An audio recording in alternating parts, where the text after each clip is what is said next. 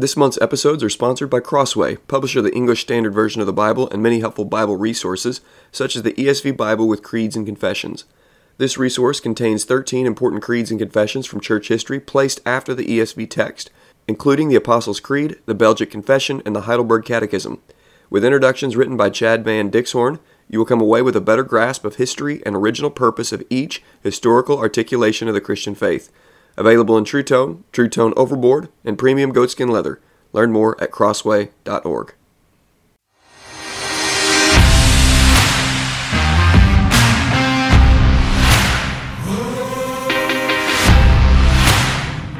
Welcome to the Shepherd's Crook podcast. The Shepherd's Crook exists to provide care, counsel, and resources for pastors. You can get more information at theshepherdscrook.co. My name is Jared Sparks, and I'm a pastor coming alongside other pastors, reminding them of the chief pastor.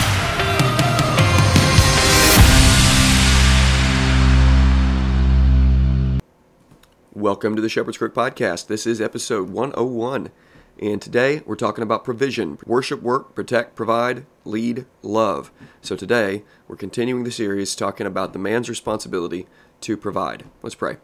Lord Jesus, thank you as we talk about provision in a big way. We are under providers because you are our ultimate provider. And so help us as we're thinking through this as men, trying to train other men, raise up sons, build up more and more elders within a local church. Help us to know that you ultimately provide for us and that we learn this.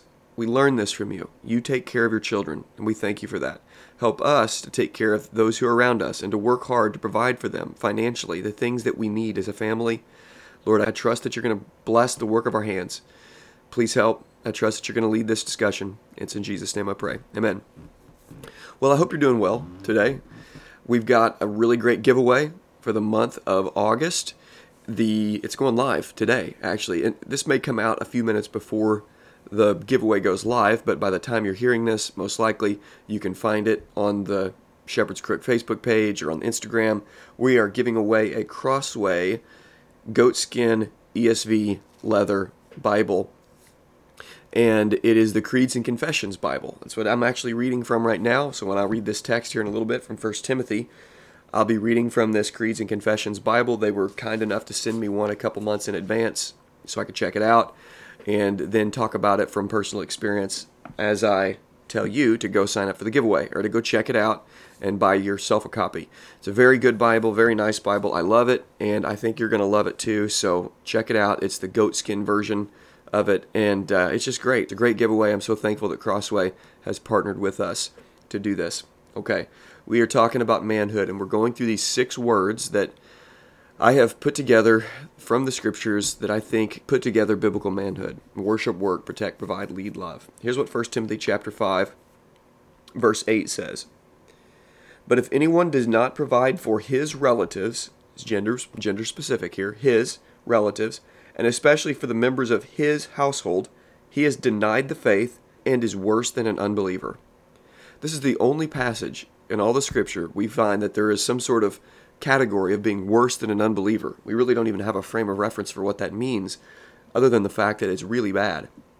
But clearly, Timothy is told that the men in the church and in society in general understand and need to be reminded that they are to provide for their relatives and especially for their household. The obligations of the man go out from his household even into his relatives. He is to provide for his family. That's what men do. They provide.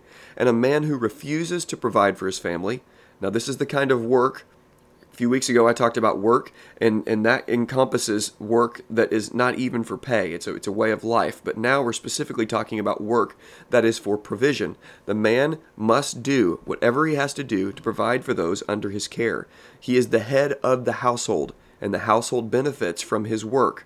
Now, this has layers to it, as do all these words.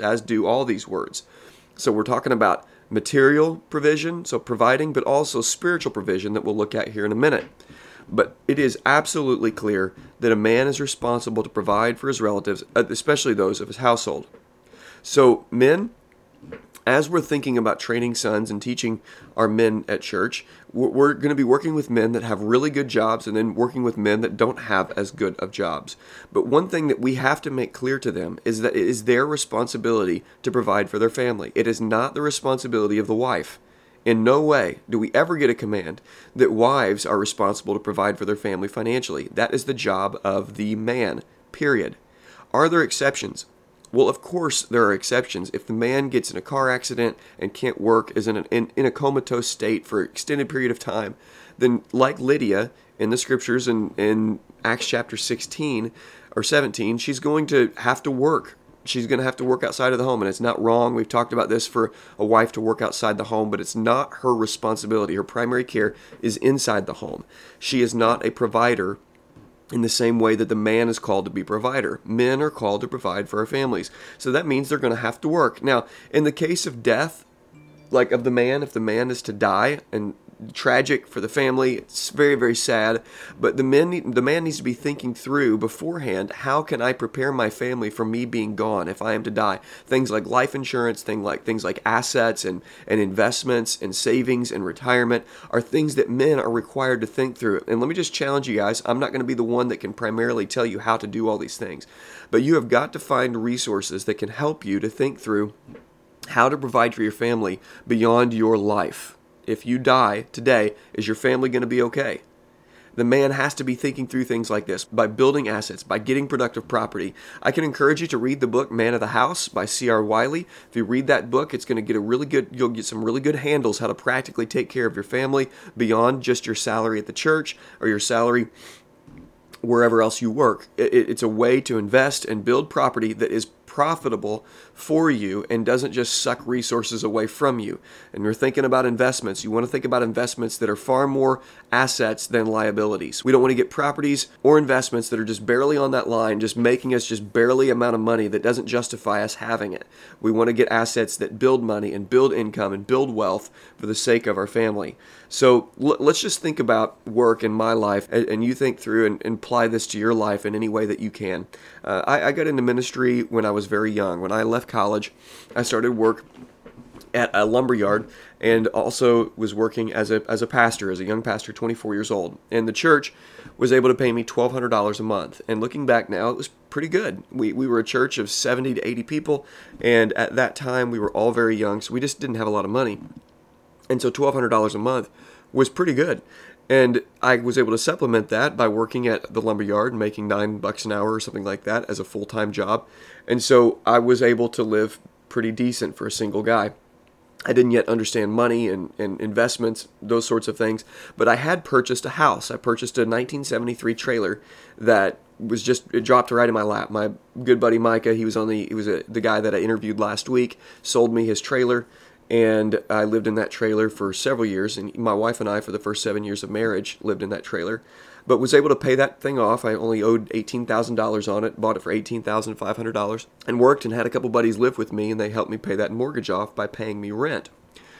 Well, fast forward, I've worked through a couple pastoral ministry jobs and continued to work at churches, but I've always had these side gigs that I've had to have to make ends meet or to do what we wanted to do in our life and to build savings and those sorts of things. Just I've had to work other jobs. So I've worked at UPS in the morning, preload, get there at 4 in the morning, load boxes into cars, get done at 8 or 9 o'clock, and then just go do the rest of my day in ministry. I've worked construction. I've worked at plumbing supply warehouses. I've always had these manual labor kind of jobs on the side. And then now, up to today, I now work for these ice machines. You've heard me talk about this just minimally before, I think, but now I'm a maintenance man on some ice machines. And so I go and service these machines. It doesn't require very much work and it pays very, very well. It's a perfect side opportunity for me as I'm doing pastoral ministry. It's providing me a way to be able to hopefully be completely debt-free the way I've ran the numbers, have our house paid off, have everything paid off within 5 to 6 years, depending upon how things go.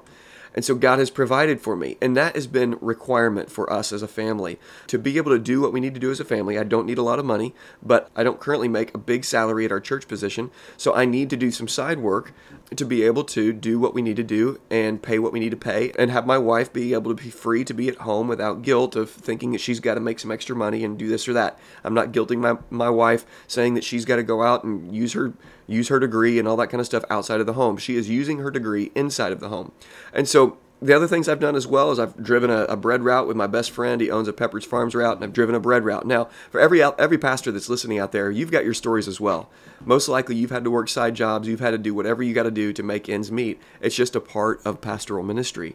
And guys, this is a requirement of us. If you're not in pastoral ministry, if you're just, I know that there's a police officer that listens in, and police officers, thank you so much for your work, for goodness sakes. I mean, for all the ridicule and the persecution that you're getting right now, legit persecution that you're getting right now. There are people who really appreciate you, and we thank you for your service. But police officers, they don't do it for the money. They don't make a ton of money. You may have to get a side gig. Whatever it is that you're doing, you got to be thinking through, how can I provide for my family? That's physical provision. Money. Materially, how can I take care of them and give them what they need? Now, spiritually, we have spiritual obligations as well as men. This word provision doesn't just simply mean make money for the family, because we know so many men who have made a lot of money, and yet they've left a wake of damage in their background because they've been workaholics and they've not taken care of the second part of provision, which is spiritual provision for their family. We want to make sure that our family are taken care of emotionally and spiritually. Ephesians chapter 6 says this, "Children, obey your parents in the Lord, for this is right. Honor your father and mother. This is the first commandment with a promise, that it may go well with you, and that you may live long in the land. Fathers, do not provoke your children to anger, but bring them up in the discipline and the instruction of the Lord." For some reason, dads like annoying their children. There's this natural impulse just to get them. And I don't know why that is, but we are not to provoke our children to anger. Clearly, God just says it. Don't provoke your children to anger. But if you're around, if you have the ability to provoke them, that means you're around them. The expectation of the scriptures is that fathers are going to be around them, and they're not to provoke them, but they're to do something else. They're to raise them up in the discipline and the instruction of the Lord. Meaning, fathers must have the time to raise up their children, to spend big, large, quantitative amounts of time with their children, providing for them spiritual instruction. We are to instruct our children. That's the obligation of the parents. And fathers, we're to provide emotional health. We're to provide an environment in our homes that doesn't simply include what they need, the clothes on their back, the food in the pantry, the ability to do school, those sorts of things.